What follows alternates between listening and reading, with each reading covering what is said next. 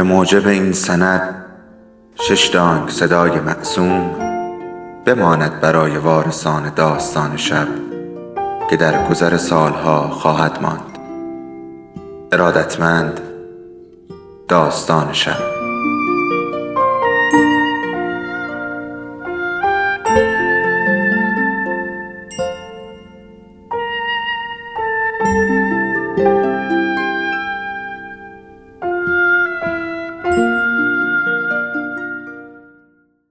یکی بود یکی نبود.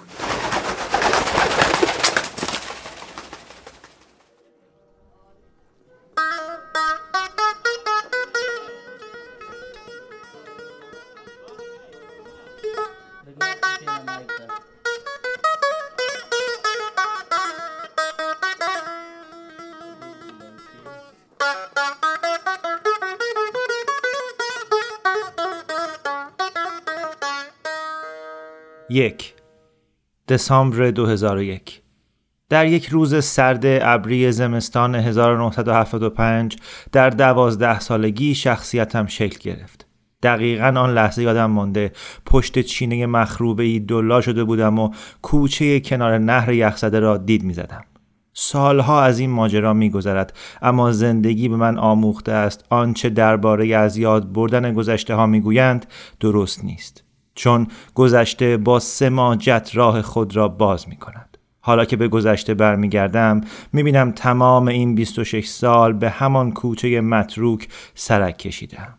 یکی از روزهای تابستان گذشته دوستم رحیم خان از پاکستان تلفن کرد. از من خواست به دیدنش بروم. گوشی در دست توی آشپزخانه بودم و می‌دانستم که فقط رحیم خان پشت خط نیست. این گذشتم بود با گناه هایی که کفاره‌اش را ندادم. پس از اینکه گوشی را گذاشتم رفتم تا کنار دریاچه اسپرکلز در حاشیه شمالی پارک گلدن گیت قدمی بزنم آفتاب اول بعد از ظهر روی آب می درخشید و ده ها زورق بازیچه روی آب بودند و نسیم خنکی آنها را پیش می راند. سر بلند کردم و جفتی بادبادک دیدم. بادبادک های قرمز با دم دراز آبی که در آسمان اوج گرفته بودند.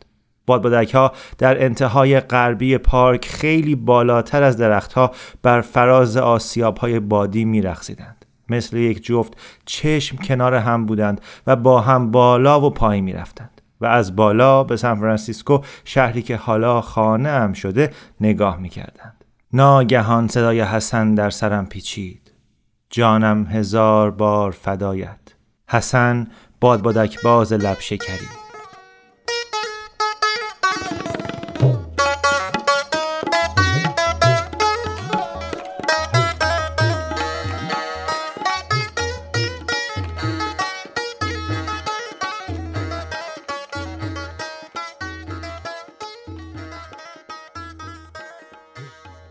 کنار بید مجنونی روی یکی از نیمکت های پارک نشستم. به فکر حرفی افتادم که رحیم خان پیش از گذاشتن گوشی تقریبا برای چارجویی گفت. هنوز راهی برای جبران مافات هست. به آن بادبادک های جفتی نگاه کردم. یاد حسن افتادم. یاد بابا افتادم. یاد علی، کابل. یاد آن زندگی افتادم که تا زمستان 1975 از سر گذرانده بودم و از آنجا همه چیز عوض شد. و از من چیزی ساخت که امروز هستم دو من و حسن در زمان کودکی از درخت های سپیدار کنار راه ماشین روی خانه پدرم بالا می رفتیم. تک آینه ای را بر می داشتیم. نور را به خانه همسایه ها می تاباندیم و آسیشان می کردیم. با پاهای برهنه آویزان و جیبهایی پر از گردو و توت خشک روبروی هم روی دو شاخه بلند می نشستیم. به نوبت آینه را به دست می گرفتیم. توت می خوردیم و هر کر کنان به طرف هم پرتاب می کردیم. هنوز هم حسن را بالای آن درخت می بینم. نور خورشید از لابلای برگ های درختان روی صورت کمابیش گرد کاملش بازی می کند. صورتی مثل صورت عروسک های چینی که از چوب سختی تراشیده باشند. دماغ پخ با پره های گشاد و چشم های تنگ بادامی مثل برگ های خیزران. چشم هایی که با تغییر نور طلایی به سبز و حتی آبی می‌زد. هنوز هم می توانم گوش های کوچک و چانه نکتیزش را ببینم انگار مثل زایده ای بعدم به صورتش اضافه شده همچنین شکاف لب بالایش در طرف چپ دو خط عمودی که انگار ابزار عروسکساز چینی کمی لغزیده یا نافرمان و بیدقت شده بود. گاهی بالای درختها با حسن حرف می زدم و او در این میان با قلاب سنگ به طرف سگ گله آلمانی یک چشم همسایه گردو پرتاب می کرد. حسن هیچ وقت دلش نمی‌خواست این کار را بکند اما اگر من از او می‌خواستم از ته دل می‌خواستم خواهشم را رد نمی‌کرد. هرگز چیزی را از من دریغ نمی‌کرد. به علاوه وقتی قلاب سنگ دستش بود به کسی امان نمی‌داد. علی پدر حسن ما را قافلگیر می کرد و سخت از کوره در می رفت. یا بهتر بگویم آنقدر کفری می شد که از آدم ملایمی مثل علی برمی آمد. انگشتش را تکان تکان می‌داد و اشاره می‌کرد از درخت بیاییم پایین آینه را از دستمان می‌گرفت و چیزی می‌گفت که مادرش به او یاد داده بود می‌گفت وقت نماز خواندن شیطان نور آینه را روی آدمها میاندازد تا حواسشان را پرت کند همیشه پسرش را سرزنش می‌کرد و ادامه می‌داد و موقع این کار میخندد حسن سر به زیر میانداخت و منمن می‌کرد بله بابا اما هیچ وقت به رخم نمی‌کشید که آینه انداختن هم مثل تیر زدن به سگهای همسایه با گردو همیشه نظر من بوده. ردیف درخت های سپیدار در دو سوی راه ماشین روی آجرفش به دو لنگ در آهنی خوشنقش منتهی می شد. این در به محوطه وسیع ماشین رو در ملک پدرم باز می شد. خانه در سمت چپ راه آجرفش و حیات خلوت در انتهای آن بود. همه عقیده داشتند که بابای من قشنگترین خانه محله وزیر اکبرخان را ساخته. این محله از محلات تازه و ثروتمند شمال کابل بود. بعضی ها توی کابل خانه قشنگتر از این نیست. مدخل وسیعی مزین به باغچه های گل روز در دو سو به خانه درندشتی با کف مرمرین و پنجره های عریض ختم می شد. کاشی های ظریفی که بابا خودش از اصفهان خریده بود کف چهار حمامش را می پوشند. فرش های زربفت دیواری خریداری شده از کلکته روی دیوارها ردیف شده و چلچراغی بلورین از سقف گنبدی آن آویخته بود. اتاق خواب من و بابا و اتاق کارش که به آن اتاق دخانیات هم می‌گفتند و مدام بوی تنباکو و دارچین می‌داد در طبقه بالا بود. بابا و دوستانش پس از اینکه علی غذاشان را می‌داد در این اتاق روی مبلهای سیاه چرمی لم می‌دادند پیپ خود را پر می‌کردند بابا به این می‌گفت هموار کردن پیپ و از سه موضوع دلخواه خود سیاست، کسب و کار و فوتبال حرف می‌زدند. گاهی از بابا می‌خواستم اجازه بدهد من هم بروم پیششان. اما بابا دم در میساد و می‌گفت بزن به چاک فورا. حالا وقت بزرگتر هاست. چرا نمیری یکی از کتابات رو بخونی؟ در را میبست و مرا با این سوال به جا میگذاشت که چرا همیشه وقت فراغت بزرگتر هست کنار در می نشستم و زانوی غم بغل می کردم. گاهی یکی دو ساعت آنجا می نشستم و به خنده ها و گپهاشان گوش می دادم. اتاق نشیمن پایین دیواری منحنی داشت با گنجه های سنتی. روی دیوار تصاویر خانوادگی نصب شده بود. مثلا عکس قدیمی رنگ رو رفته ای از بابا بزرگ و سلطان نادرشاه در 1931 دو سال پیش از قتل سلطان با چکمه های بلند تا زانو و توفنگ های به شانه انداخته بالای لاشه گوز نشکار شده بابا با کت و شلوار مشکی و مادرم شاهزاده خانم جوان لبخند بر لبی با لباس سفید در یکی از عکس ها بابا در کنار بهترین دوست و شریک تجاریش رحیم خان جلوی خانه ایستاده بودند و هیچ کدام لبخند نمی‌زدند. من توی عکس بچه بودم و در بغل بابا بابا خسته و گرفته به نظر می رسید. در همان حال دستم انگشت کوچک رحیم خان را گرفته. دیوار منحنی به اتاق غذاخوری می رسید که در وسطش میز چوبی ماهونی قرار داشت. سی نفر راحت پشت میز جا می گرفتند و با توجه به علاقه پدرم به میهمانی های باشکوه تقریبا هر هفته همینطور هم می‌شد. در انتهای دیگر اتاق غذاخوری بخاری دیواری مرمری بلندی بود و زمستانها همیشه شعله های نارنجی آتش در آن میرقصید. در بزرگ لغزانی به تراس نیم دایره‌ای باز می‌شد که به دو جریب زمین و رج به رج درخت آلبالو مشرف بود. بابا و علی یک باغچه سبزی هم کنار دیوار شرقی خانه درست کرده بودند. گوجه فرنگی، نعنا، فلفل و یک رج ذرت که هرگز دانه نمیبست. من و حسن اسمش رو گذاشته بودیم دیوار ذرت بیدندان. در انتهای جنوبی باغ در سایه یک درخت ازگیل ژاپنی خانه پیشخدمتها قرار داشت کلبه کاهگلی محقر کوچکی که حسن با پدرش در آن به سر می برد. همینجا در این آلونک در زمستان 1964 حسن به دنیا آمد. درست یک سال پس از آنکه مادرم مرا به دنیا آورد و سر رفت. طی 18 سالی که در آن خانه به سر بردم فقط چند بار پا به قسمت حسن و علی گذاشتم. خورشید که پشت تپه ها غروب می کرد و بازی روزانه ما تمام می شد من و حسن هر یک به راه خود می رفتیم. من از کنار باغچه های روز می گذشتم و به امارت بابا می رفتم و حسن به کلبه کاهگلی که در آن دنیا آمده و همه عمرش را در آنجا گذرانده بود برمیگشت. یادم آید که جای محقر و پاکیزه بود و نور دو چراغ نفتی در آن کورسو می‌زد. دو تشک در گوشه اتاق، یک قالیچه نخنمای حراتی با گوشه های فرسوده در وسط، یک سپایه و یک میز چوبی در گوشه بود که حسن پشتش نقاشی می‌کشید. دیوارها لخت و برهنه بود. غیر از یک دیوارکوب که با منجوق رویش الله اکبر دوخته بودند. بابا آن را در یکی از سفرهایش به مشهد برای علی خریده بود. در همین کلبه سنوبر مادر حسن در یک روز سرد زمستانی 1964 او را به دنیا آورد. همانطور که گفتم مادرم بر اثر خونریزی سر زایمان من مرد. اما مادر حسن سر یک هفته پس از تولد او از دست رفت. از دست دادن او طوری بود که بیشتر افغانها آن را بدتر از مردن می‌دانند. او با گروهی از خوانندگان و رقاسان دورگرد فرار کرد. حسن هرگز از مادرش حرف نمی‌زد. انگار که اصلا نبود. همیشه از خودم میپرسیدم آیا هیچ وقت شده خوابش را ببیند؟ یا بگوید چه ریختی است؟ یا کجاست؟ نمی‌دانستم مایل است او را ببیند یا نه. آیا او هم مثل من هوای مادری را که هرگز ندیده در سر داشته؟ یک روز داشتیم برای دیدن یک فیلم تازه ایرانی از خانه پدرم به سینما زینب می‌رفتیم. راه میانبر را از میان پادگان نظامی نزدیک مدرسه متوسطه استقلال در پیش گرفته بودیم.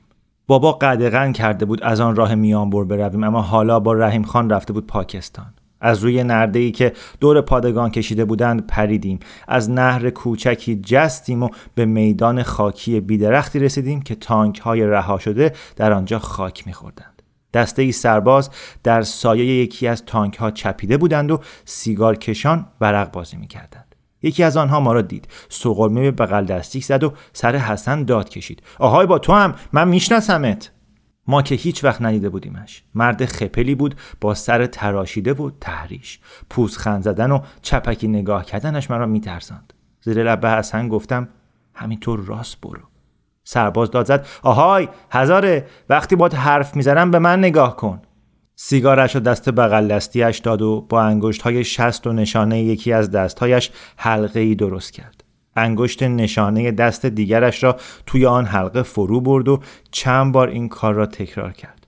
مادرتو می‌شناسم می‌دونستی؟ خیلی خوب میشناسمش. یه دفعه آوردمش پشت اون نهر اونجا. سربازها خندیدند. صدای یکیشان به جیغ میمانست به حسن گفتم یه راست برو جلو. برو. سرباز داشت می‌گفت چه تن و بدنی داشت. با دیگران دست می‌داد و پوزخند می‌زد. کمی بعد توی تاریکی که فیلم شروع شد صدای حسن را شنیدم که خس می‌کرد. اشک از گونه هایش جاری بود. از صندلیم دست دراز کردم. دست دور شانه هایش انداختم و او را به خودم چسباندم. سر روی شانه هم گذاشت. پچ پچ کران گفتم تو رو با یکی دیگه اشتباه گرفت. حتما اشتباه گرفت.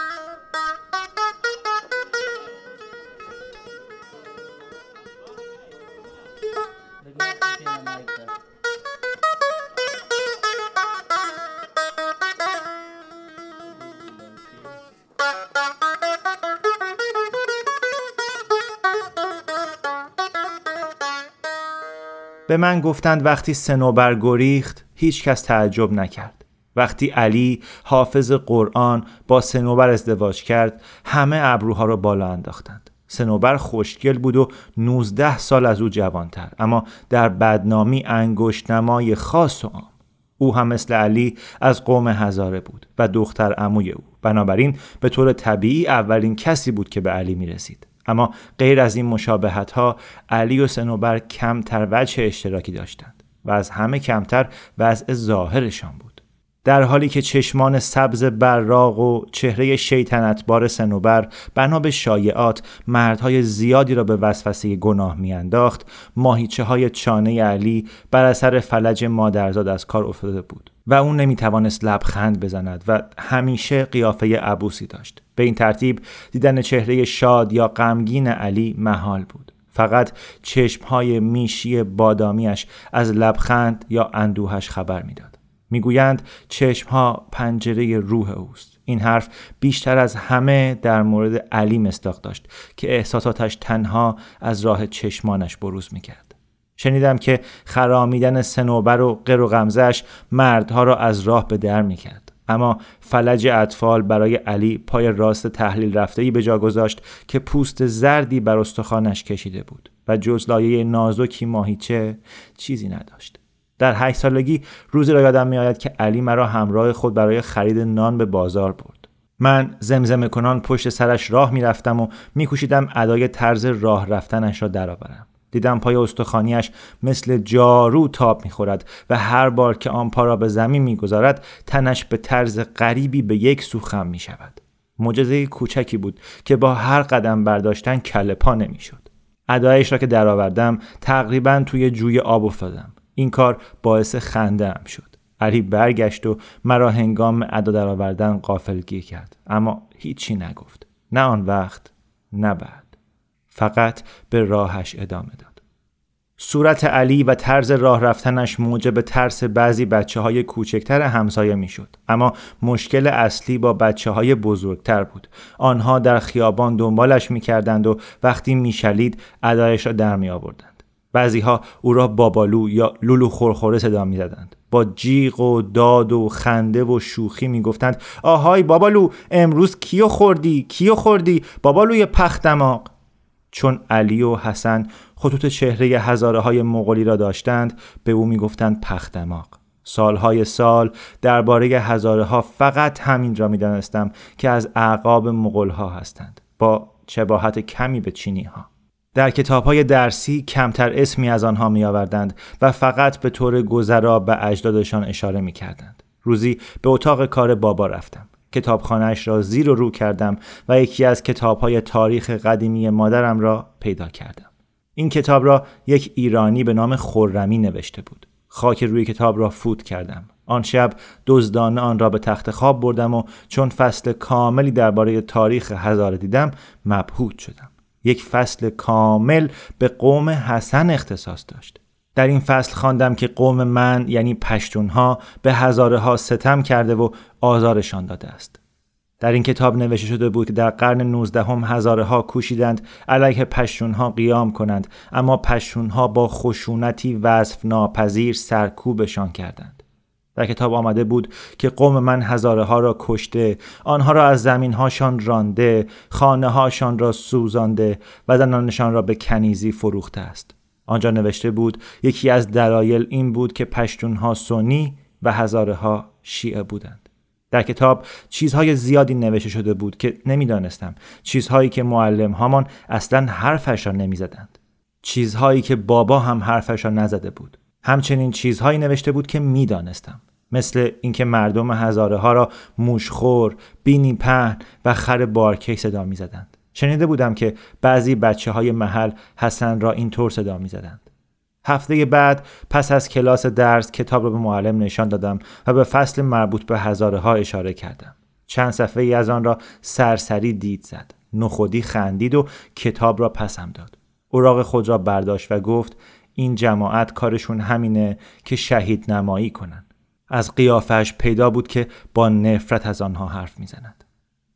با این همه سنوبر برخلاف اشتراک قومی و خونی با علی در تن زدن به او با بچه های همسایه یک صدا می شد. شنیدم که نفرت خود را از قیافه و ظاهرش پنهان نمی کرد. زخم زبان می‌زد به این هم میگن شوهر پیرخرها هم از این شوهر مناسب ترن. سر آخر مردم فهمیدند که این ازدواج یک جور قول و قرار مردانه بین علی و عمویش پدر سنوبر بوده می‌گفتند علی دختر عمویش را به زنی گرفته تا نام عمویش را که آلوده شده بود از ننگ برهاند. هرچند علی که از پنج سالگی یتیم شده بود دارایی یا میراسی نداشت که بتوان حرفش را زد. علی هرگز اذیت و آزار کسی را تلافی نکرد. به نظرم قسمتی به خاطر آن بود که هیچ وقت نمی توانست با آن پای پیچ خورده و چلاق به گردشان برسد. ولی علت اصلیش آن بود که علی در برابر تحقیر و توهین دیگران مسئولیت داشت. او خوشدلی و چاره خود را در لحظه یافته بود که سنوبر حسن را به دنیا آورده بود. زایمانی بود ساده و بدوی. نه متخصص زایمان بالای سرش بود و نه متخصص بیهوشی و نه وسایل مجهز پزشکی دورش. فقط سنوبر روی حسیر پرلک لختی دراز کشید و علی آنجا بود و قابله ای که کمکش می‌کرد. سنوبر چندان کمکی لازم نداشت چون حسن حتی در زمان تولد هم به سرشتش وفادار بود. نمی‌توانست به کسی آزار برساند. چند ناله و چند زور زدن و بعد هم حسن لبخند به لب به دنیا آمد. قابله دهنلق با یکی از خدمتکارهای همسایه درد دل کرد و او هم به یکی دیگر گفت و به این ترتیب روشن شد که سنوبر نگاهی به نوزاد توی بغل علی انداخت و با دیدن شکاف لبش خنده تلخی سر داد. سنوبر گفت بفرما حالا بچه خودتو تحویل بگیر تا هرچی دلت می‌خواد به جای تو بخنده. حتی نخواست یک بار هم حسن را بغل کند و درست پنج روز بعد گذاشت و رفت. بابا به همان دایه‌ای که به من شیر می‌داد پول داد که به حسن هم شیر بدهد. علی گفت که دایه زن هزاره چشم آبی بود اهل بامیان. شهر مجسمه های عظیم بودا. و مدام به ما می گفت چه صدای قشنگ زنگداری داشت. من و حسن با اینکه می‌دانستیم همیشه میپرسیدیم چه می‌خواند. علی بارها به ما گفته بود. فقط می‌خواستیم خواندن علی را بشنویم. او گلویی صاف می‌کرد و بنا می‌کرد به خواندن. سر کوه بلند فریاد و کردم. علی شیر خدا را یاد و کردم. علی شیر خدا یا شاه مردون. دل ناشاد ما رو شاد گردان. بعد به ما یادآوری می کرد که بین کسانی که از یک سینه شیر خورده اند برادری برقرار است. یک جور خیشاوندی که زمان نمی تواند آن را از بین ببرد. من و حسن از یک پستان شیر خوردیم. اولین قدمهایمان را روی یک چمن و در یک حیات برداشتیم. و زیر یک سقف اولین کلمات را به زبان آوردیم. اولین کلمه من بابا بود. اولین کلمه او امیر. نام من. حالا که به گذشته نگاه می کنم به نظرم بنیان هر آنچه در زمستان 1975 اتفاق افتاد و همه پیایندهایش در همین کلمات اول نهفته است.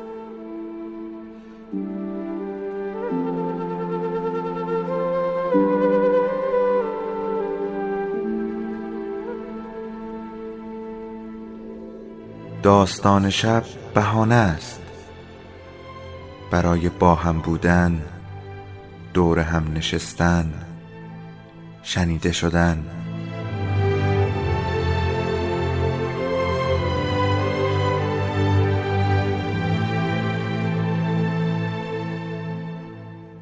صدای افسانه ها رو میشنویم.